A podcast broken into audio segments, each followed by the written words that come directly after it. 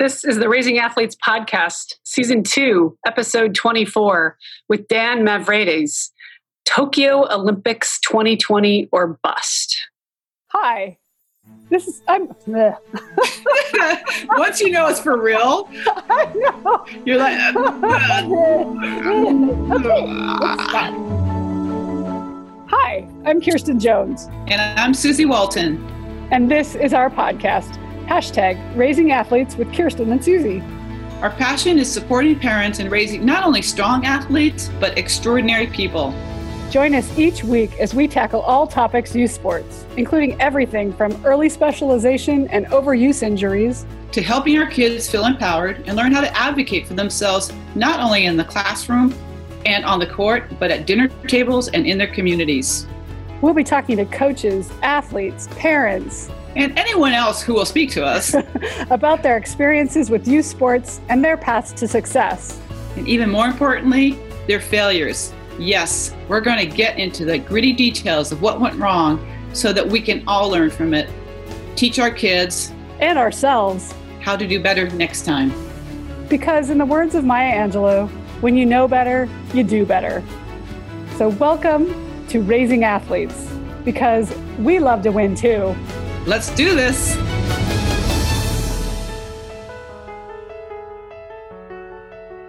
In this week's episode of the Raising Athletes podcast, I caught up with Dan Mavrides, who is a top ranked FIBA three on three professional basketball player.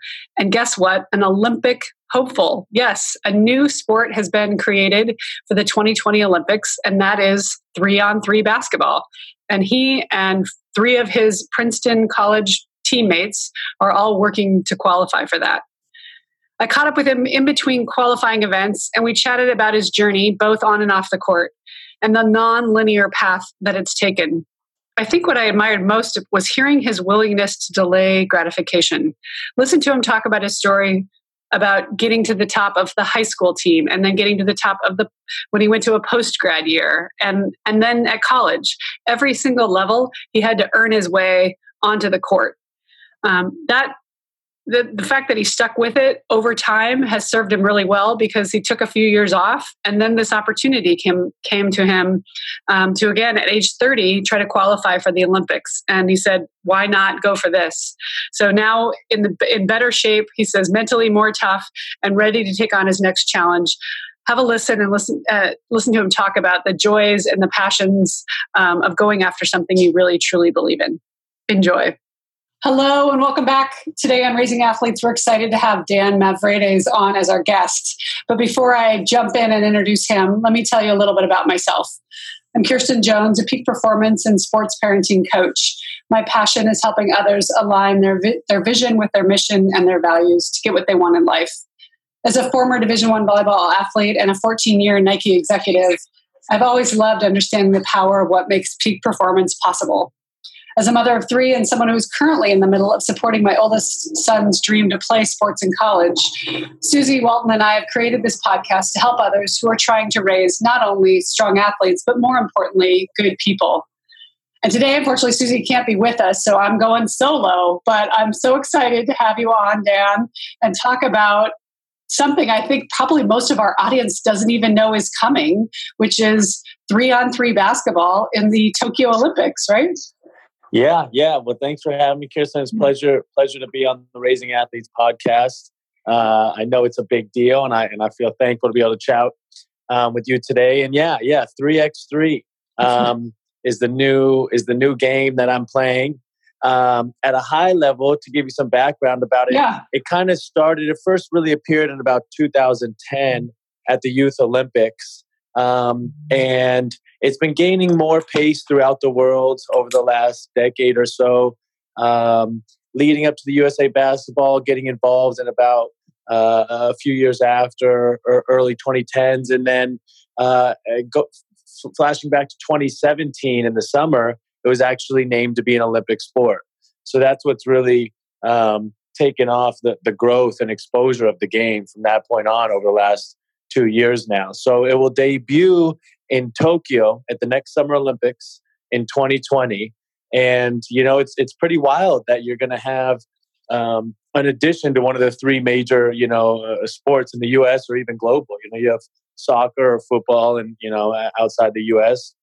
You know, you have American football, you have baseball, and so basketball is now going to have two events, which is just a wild thing. You'll have the five on five event with the NBA guys and a lot of you know characters you're used to seeing um, internationally, and then you're going to have uh, this new street ball, fast paced, very physical version um, of, three on three. So Very it's pretty cool. exciting. Yeah. Well, I want to get more into that. But first, I would love to give our listeners context around who you are and how you got to this because you're no you're not fresh out of college, right? You're in No, no, I'm a seasoned bird, as you say. so this is what's exciting is I think a lot of kids feel like you know, I'm I'm going to play sports, and maybe if I'm lucky, I'll play in high school, and if I'm really super lucky, I'll get to play in college. But you right. had quite a an, an, original path, one that isn't very well known. So, can we dive a little bit into your yeah. background first? Um, absolutely, absolutely. Yeah, going back, you know, I'm mainly California raised. Was born in Boston, but uh, spent most of my time in LA and San Francisco. Uh, and then I ended up going to Princeton in New Jersey uh, for college. I majored in economics there and played, you know, my whole basketball career there.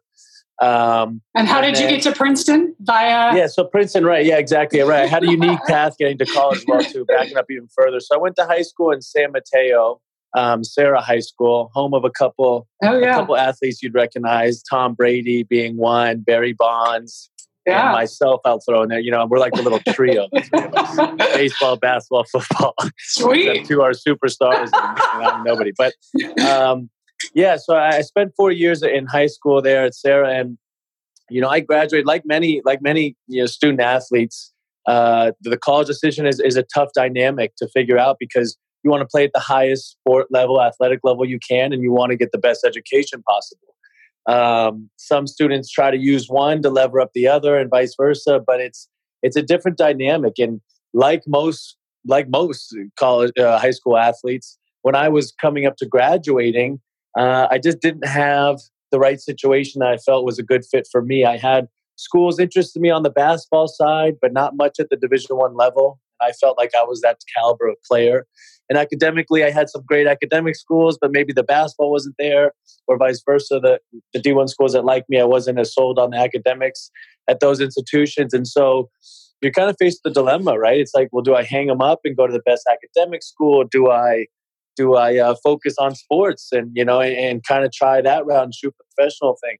There's a lot of risks, you know, to that side. So um, a frequent, you know, a lot of kids from my school chose the junior college route for some mm-hmm. for some more experience and more exposure to get to the college level, and it's a great route. It's uh, you know, gives you another chance to put on, you know, maybe some more pounds or or hone your skills and and, and really focus on that goal. But I went and did a postgraduate year. Oh, um, a PG year as they hear it. And this was yeah. this was how we met as well too. Yeah. Right? Tell us a little bit about that for the listeners. Yeah, exactly. So a post grad year uh, will sound foreign to some, but it's essentially like a fifth year of high school. Uh, you've graduated from high school already, so you don't have any requirements for college, but it's like a it's like a year of junior college that doesn't take up any eligibility. So I think it's most prevalent on the, in the Northeast. You know, growing up in LA and and San Francisco, I hadn't been aware of it. It was my father who's from the East Coast, and I had spoken to uh, other friends that that let us in on it. But you know, it, it's a very popular program for athletes um, in general. I would say.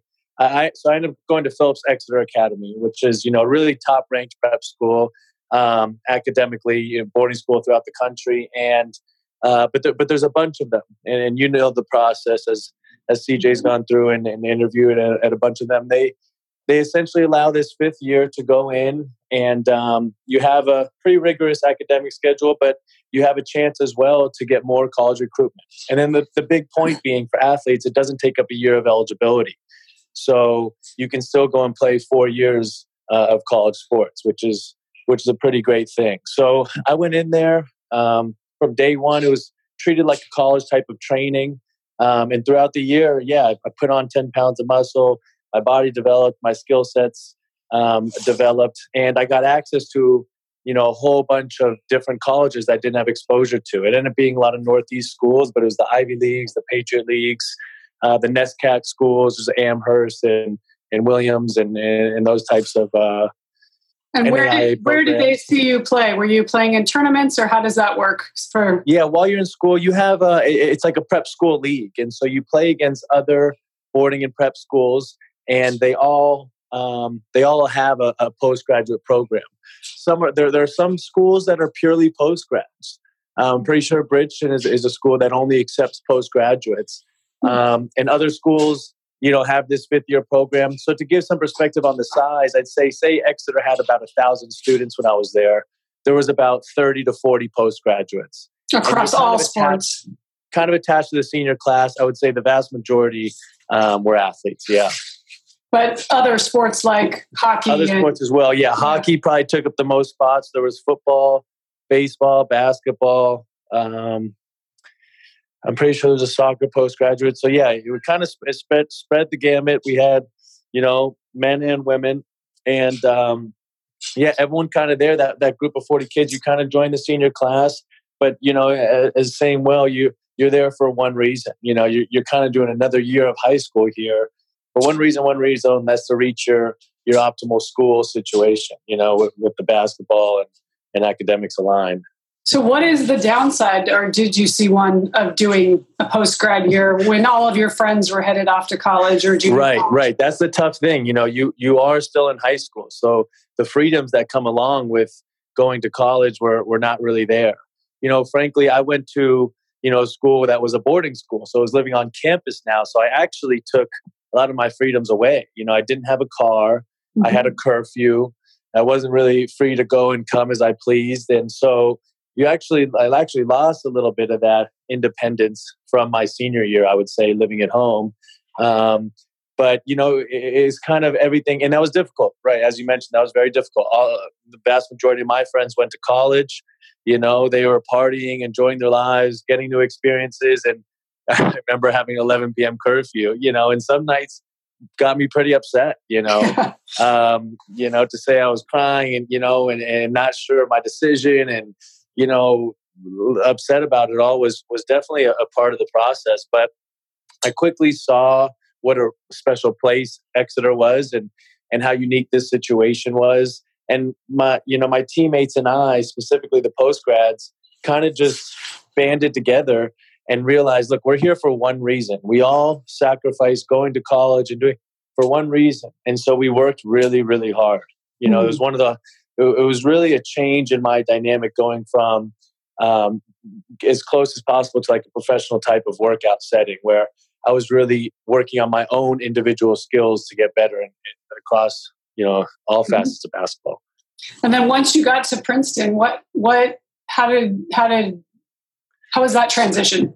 Yeah, yeah. So so I applied to schools again just the same way I did out of high school. I took the SAT and the ACT several more times you know, some schools were telling me to bump up my scores. So, you know, I think I took the SAT, I don't know, five times, four times. I might have taken the SAT twos, maybe seven or eight of those. I took the ACT one. So, uh, no stranger to the standardized test. and sometimes I got better and sometimes not. But it was, you know, it was all for that one goal of, of, of, getting you know to the college you wanted. So the recruitment came uh, you know i ended up getting a lot more division one interest after this year which worked out very well. We had a good team i had a good season and you know i became more of a mature player. Uh, and then academically you know depending on the type of prep school exeter is really well established uh, academically and so being able to handle the workload there you know just further showed some of these colleges that Ivy League that might have been borderline uh, uh, for me that, that I could handle that workload. So they brought me in. So I eventually chose Princeton over several other schools. And um, yeah, I matriculated there the next year to just mm-hmm. continue on and, and do my four years of college.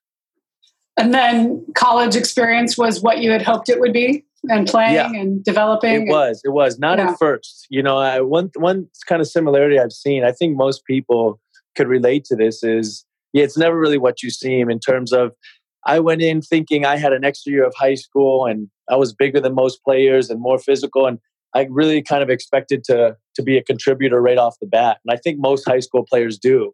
And that's kind of similar throughout all different chapters of your life when you go from, you kind of evolve and you go from being the big fish in one pond to being the smaller fish in the next pond in the bigger pond. And so coming in as a freshman is tough for for most uh, for most guys. I mean, maybe Zion Williamson had a slightly yeah. different uh, you know experience than me, but you know that my first time I expected to be a contributor off the bat, and I was fighting to stay on the team. You know, we had maybe 17, 18 guys. Not everyone was traveling at the time. Practice was very intense. And you know, most importantly, we had a new coach take over that didn't that didn't recruit me. Mm. So I mm. wasn't his guy per se. So I had to really prove myself. And most of my freshman year, the vast, vast majority was spent riding the bench. Um, I, I, was a practice player, playing, you know, as, uh, playing as the other team's offense in practice to get our first squad ready for the game, and that was difficult. You know, I, I thought after taking a year and my experience that I would would have a smoother time, but you know, it didn't deter me. It was it was learning the process and figuring out what the coaches wanted. And Princeton had a pretty intense book of plays and, and sticking to the script. And there was just a degree of uh, focus and uh, focus there was, was really the big one that, that I wasn't per- ready for yet and needed to work on. So uh, I spent all my sophomore summer working my butt off, came back, and again had to fight. You know, mm-hmm. had to really, really fight for my role. Uh, it turned out, you know, six, seven games into my sophomore season, I finally got a starting role and, mm. and an opportunity, and and and and took it with everything I had, and then ended up starting the the, the last 90 games of my career pretty much from that from that game on. I, I never missed another game not starting. So um, yeah, that was a high level transition. I, I love I love that discussion because I think what a lot of our, we talk about a lot on this podcast, which is we have we human beings have this expectation that I'm going to make a decision and then everything's going to fall into place. And when it doesn't, we get very frustrated. We get very put out that right. it's not going according to what our plan was. But what you learned in that, you know, two years, really two and a half years before you really earned your spot, I would dare say, let's skip ahead now to you took what five, seven years off of basketball after you graduated? Yeah, yeah. So played after after after I played at Princeton. Uh, I went and played a couple years professionally in Europe. And I oh, played, okay. Yeah, I played in the top divisions of Greece and Italy. So that's kind of like their version of of the NBA out there.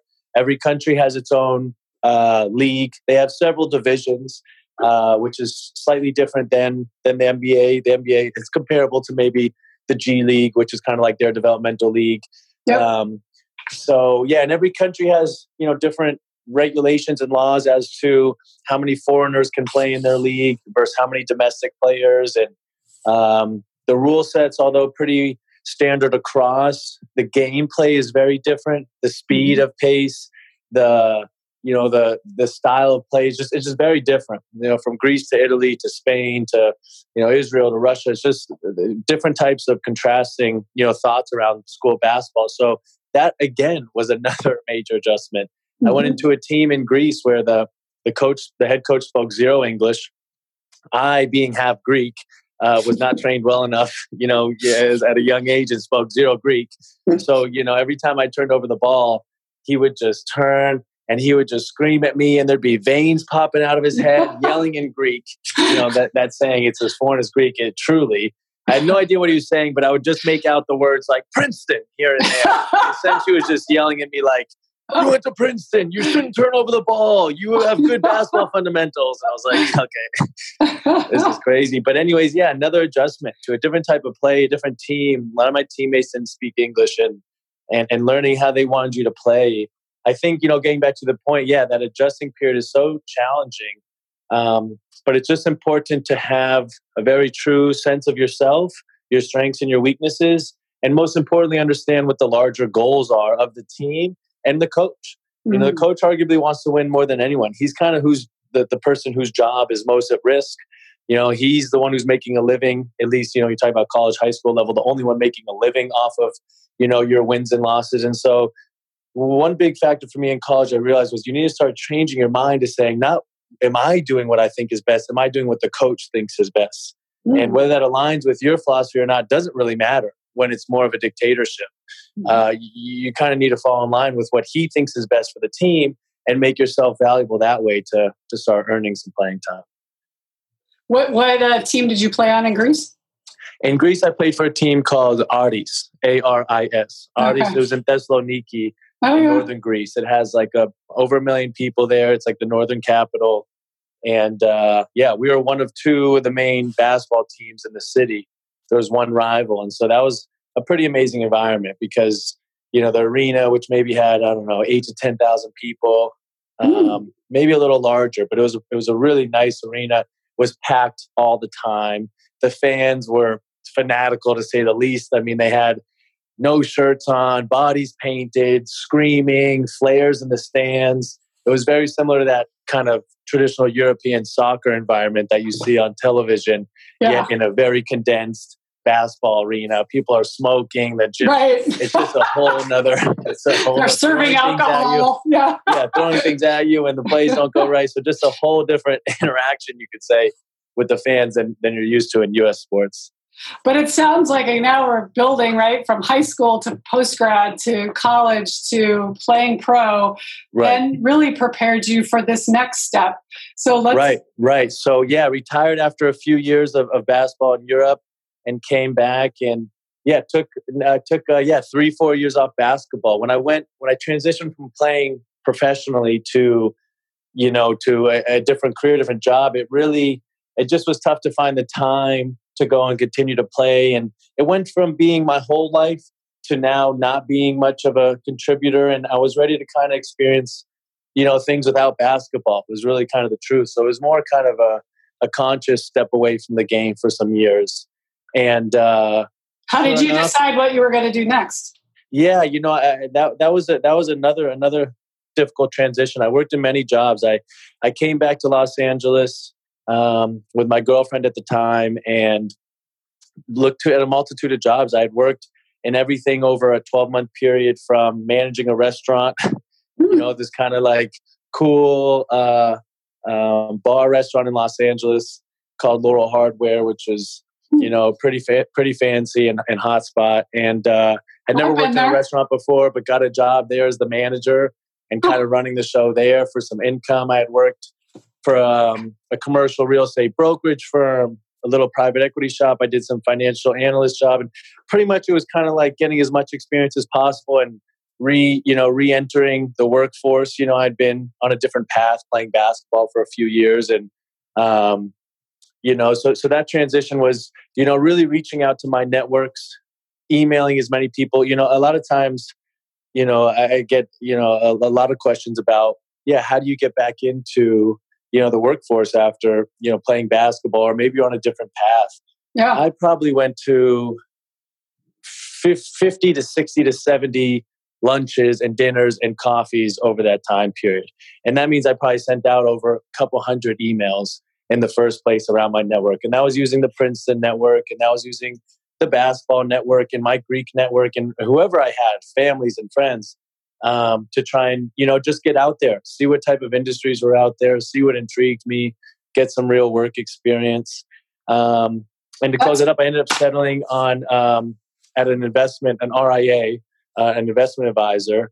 And i've been here for over four years now and we manage investment portfolios for high net worth individuals and then also uh, big institutional clients. And we'll manage like a pension plan or a health plan or a school endowment, um, any big pool of capital that we invest across all asset classes and, and kind of manage that money.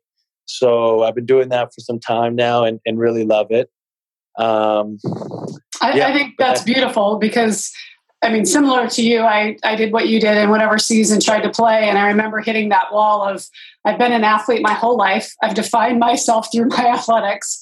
What am I going to do next? And Right. eventually I got to Nike through that questioning of what's going to make me happy. And I think this next generation, particularly, we're not they're not getting the opportunity to go do internships because they're playing full time and you know not doing summer jobs because they're playing club year round so th- i love your 50 to 60 to 70 lunches or coffees I mean, right, right. that's That a was probably over lot of a half. time yeah It is. It is. And I, I can remember very vividly my college teammate and I, Kareem Maddox, who uh, is actually on my 3x3 team, and he's a he's a podcast producer out of Brooklyn now.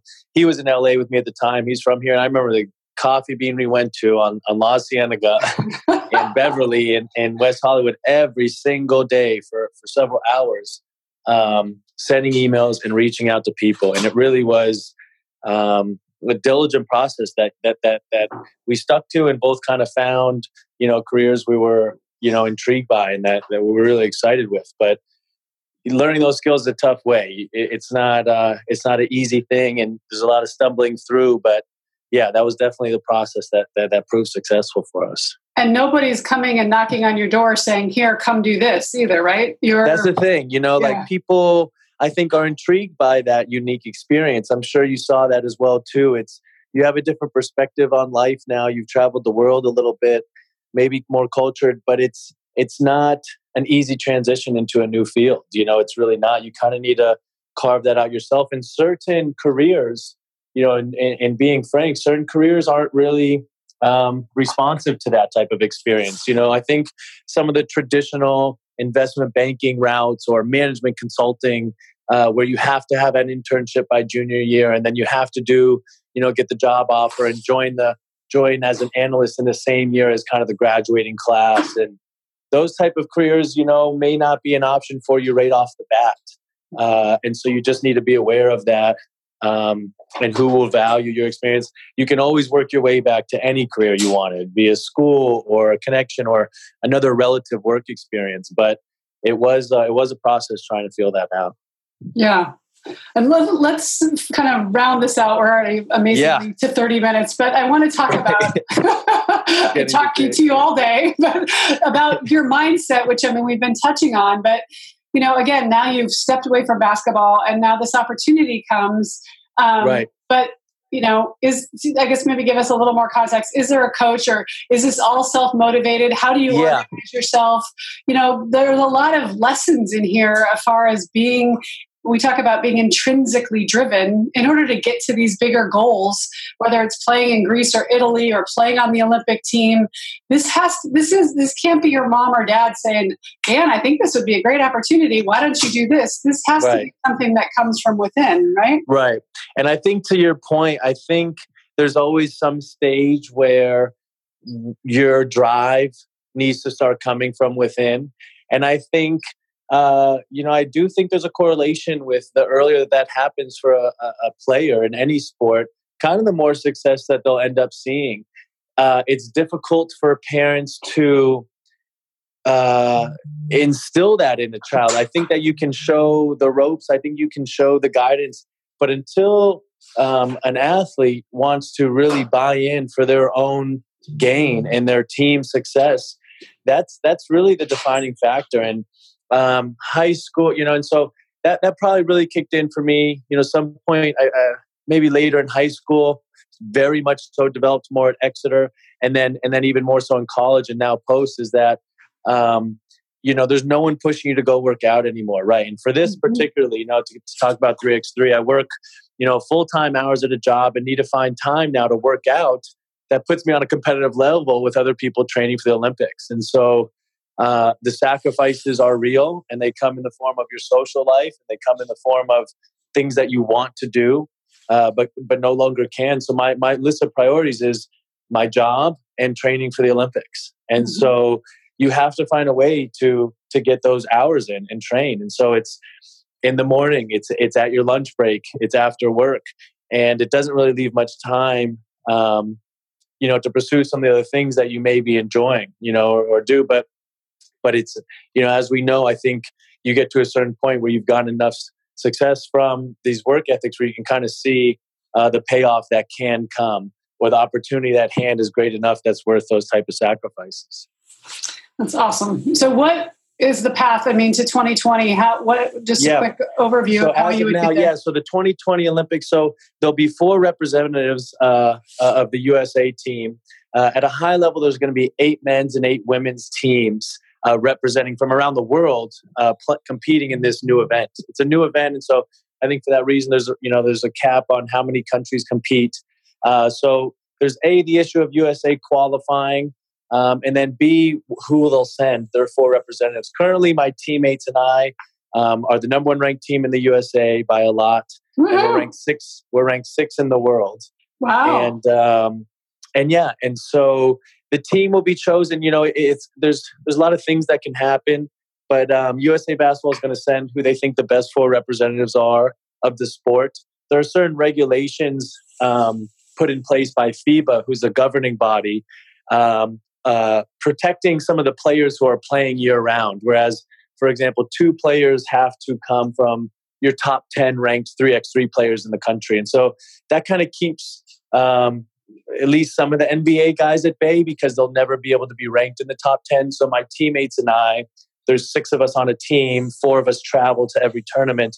Last year, for example, we finished ranked one through six in the USA because we had played more tournaments, we had been more successful, and, and therefore accumulated more points. So um, there's a pretty a pretty decent shot here, you know, at yeah. a couple of us, maybe four of us, to go and represent the U.S. here in the Olympics. And so that's you know it's tough to wrap your head around something that large, even as much success we've all had at the professional level, because when you talk about representing your country and going ahead against other federations. It's it seems to be a whole nother uh, can of worms that that is almost you know tough to even realize we have that opportunity, but we have to, and we're leaders, you know, in this race, and um, and we have to act that way. So last year was our first year of traveling. We probably went to 15 tournaments internationally throughout the summer to compete on behalf of the U.S. and our, and our team. And this year we'll kind of have the same schedule outlaying soon here, where uh, because the game was birthed internationally, that's where most of the competitions are in Europe and Asia and South America. And so far, there there are a few tournaments in the U.S. to really gain points. So that will pick up a lot this year. More people will be getting involved. There'll be some commercials, some big corporate sponsors getting into the space, and I think we'll really continue the growth of this game. Um, and yeah, and yeah, the note that you know, the last thing I want to kind of get across is, like you said earlier, is this is a fun. I'm 30 now and still chasing, you know, still chasing hoop dreams, as you could say, but very specifically this Olympic opportunity. And what this what this new sport kind of gave the world is uh, another way to you know compete and be your best self um, and, and, compete for something great. You know, the NBA, like you said, if you're not on strict time limits, playing at a certain level of high school, a certain level of college, competing, scoring, then then you kind of get off that path, and it seems like a very distant this sport is open to you know every pro am player there is around, and so um, you you can kind of continue. There's such a wealth of basketball talent in this world, um, and only 60 guys get to go to the NBA a year, and so this really really opens up the competition. I think to the greater you know uh, wealth of talent around the world to uh, to start playing this new sport. It's so exciting and and fun to see that well, I, you're the consistent to me. The theme I keep hearing is the consistency of showing up, right? Like you keep yeah. showing up, and to travel internationally 15 times last year, yeah. like yeah. that's a huge Two, three times a month. That's a huge commitment, right? Like right. talk about get, right. putting, being willing to put everything else on the sidelines, including relationships and you know any type of free time, right? To be able to do this is it's not about ooh, I I think that would be nice. This is an all in kind of deal. So exactly, and yeah, that that that's you hit the head on the nail there, um, the nail on the head in that it, it, really is the biggest factor I would say that that I've deemed to to the success here or to actually uh, fulfilling this Olympic dream is is the consistency. How do you find a way to get better every single day?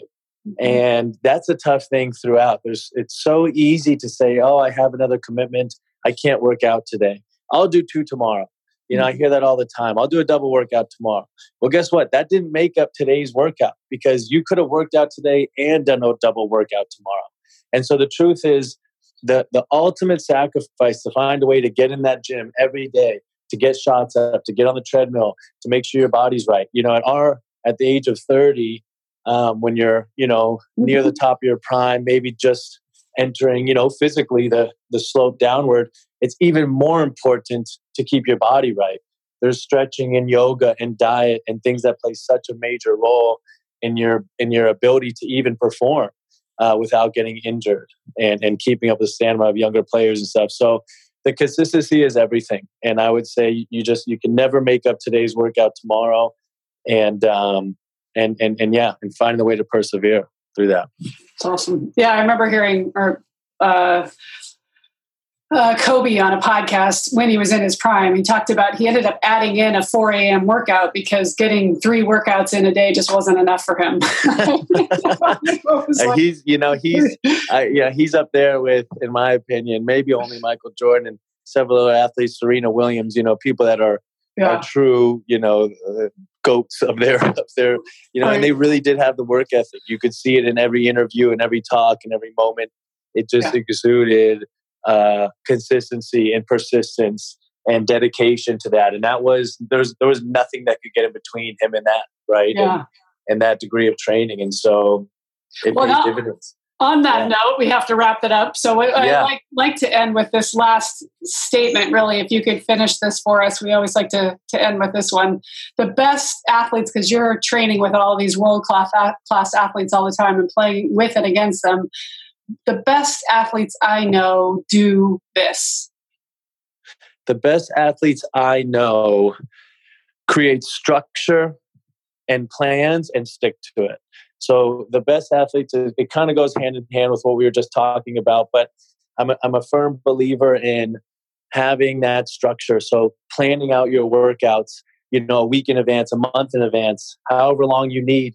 But there's got to be some type of schedule there um, to give you the best shot at staying consistent. I think that if your plan is just to go to the gym every day and get up, you know, shots, there's things that get in the way of that, and you're not really um, preparing for what might impede your progress. Mm-hmm. And if mm-hmm. getting in that practice is the most important thing, it needs to be structured. It needs to be set out. You need to have the game plan.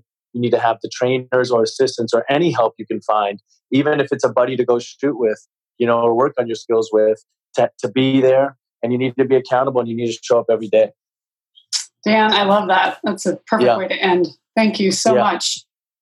This was yeah, great. absolutely. Thanks so much for having me. This was yeah. really a pleasure to chat, and I hope it was valuable for Absolutely. We're going to have, have you on again as we get closer, as we get closer to Tokyo yeah. 2020, so that we can be talking, you know. Absolutely. We'll keep how, you updated on the progress. Awesome. So, parents, okay. if you enjoyed this and know another sports parent who's trying to get better at supporting their teen athlete, we would be so honored if you would go into iTunes and rate and share this podcast. Our goal is to support parents in not only raising strong athletes, but more importantly, extraordinary people who are trying new things, failing forward, and getting up and doing it all over again. Let's do this.